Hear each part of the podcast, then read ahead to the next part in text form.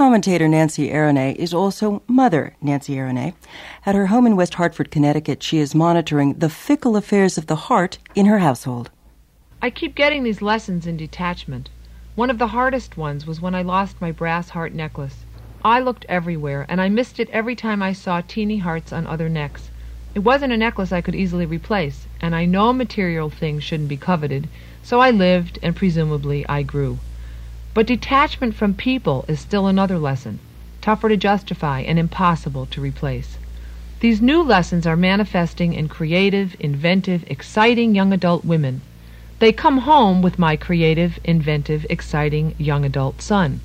He says, Mom, this is Bonnie. And I say, Hi, can you smush this garlic clove? And we make wonderful Caesar salads together.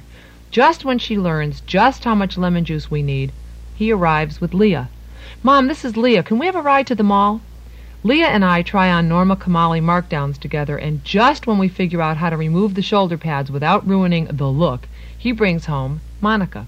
Monica and I sit in the bleachers, cheering and praying that he'll make the foul shot, and just when his game is college scholarship ready, Monica is missing. I thought I was the perfect New Age mother.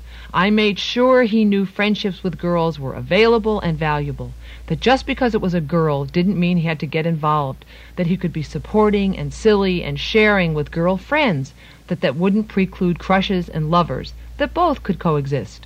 So what happened to Bonnie and Leah and Monica? I miss them. After all, his wasn't the only relationship developing in the house. I don't have daughters. My closest women friends live far away. My mom has gone back to community college, and I value these special friendships. They're fun and healthy.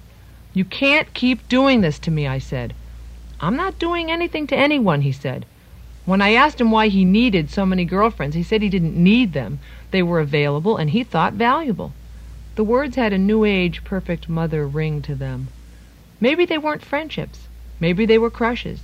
Maybe it's his life. Maybe this is the ultimate lesson in detachment.